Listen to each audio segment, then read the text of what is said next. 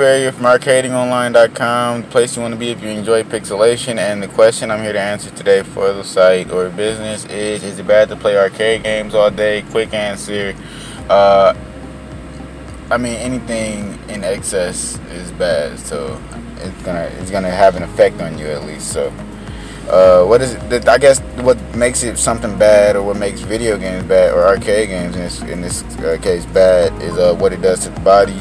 And I'm just not saying it's bad, I'm saying like that, what does it do to the body. So any activity, I already put that. Uh, I'm just gonna briefly go over this article. The link to the article will be in the description, so don't forget to check it out. Uh, Positive effects. According to a study done by brain scientist Doctor Dabney Bevalier, I'm pronouncing that wrong probably. If I'm wrong and she watches this, or you know how to pronounce it, correct me in the comments, please. Um, homicidal arcade or video games have been shown that show have a positive effect on areas of the brain that handle visual, spatial activity such as awareness, attention, task switching, mental rotation, brain plasticity, learning, short-term memory, crowding, acuity, contrast, sensitivity, and perceptual decision processes. I don't understand how that's possible, but I'm just researching it and giving you the information I find. Uh, let's also not forget that the above study was done on people after playing cop- copious hours of Call of Duty or a freak, uh, first-person shooter or, or, or action game. Let's consider what the benefits of playing a complete adventure or puzzle game will be. I won't say what the benefits are. I'm reading this verbatim. Uh, negative effects of this are bef- that... Thanks to navigation tests and brain scans, our studies show that response learners, and this is taken from science daily dot com, so I don't, you know, but uh, our studies show that response learners, those players using their brain's autopilot reward system to navigate, experience great matter loss in their hippocampus after playing action video games for ninety hours. Now, I had to look up what the hippocampus was, because, I mean, I'm not a neurosurgeon, and I did not really enjoy school in this class particular, in particular, which is probably biology.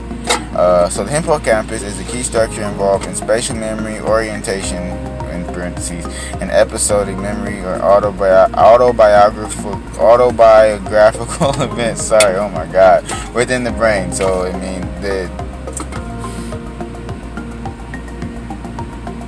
events that happen in order, basically.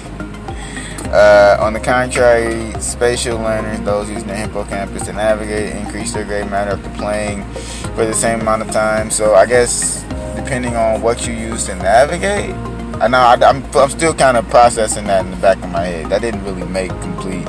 I mean, obviously it's saying that two different people, so two different types of learners uh, have different effect, like are affected differently by video games and playing them all, playing them for prolonged periods of time, but. I'm a little bit sleepy, so if I'm not understanding this, that is why, partially. Uh,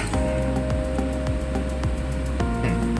Okay, so what's the consensus? I'm just going to skip to the bottom of this. What's the consensus?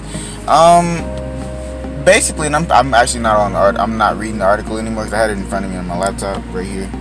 But uh, what's the consensus? I don't think there is one really, because. Obviously, anything in excess is going to have an effect on you, but it's not saying that it's not, it can't really, I don't think they can say whether it's bad or good, because they said for one person it's going to help you, and for one person it's going to negatively affect you. So, I mean, it depends. It's all relative to you.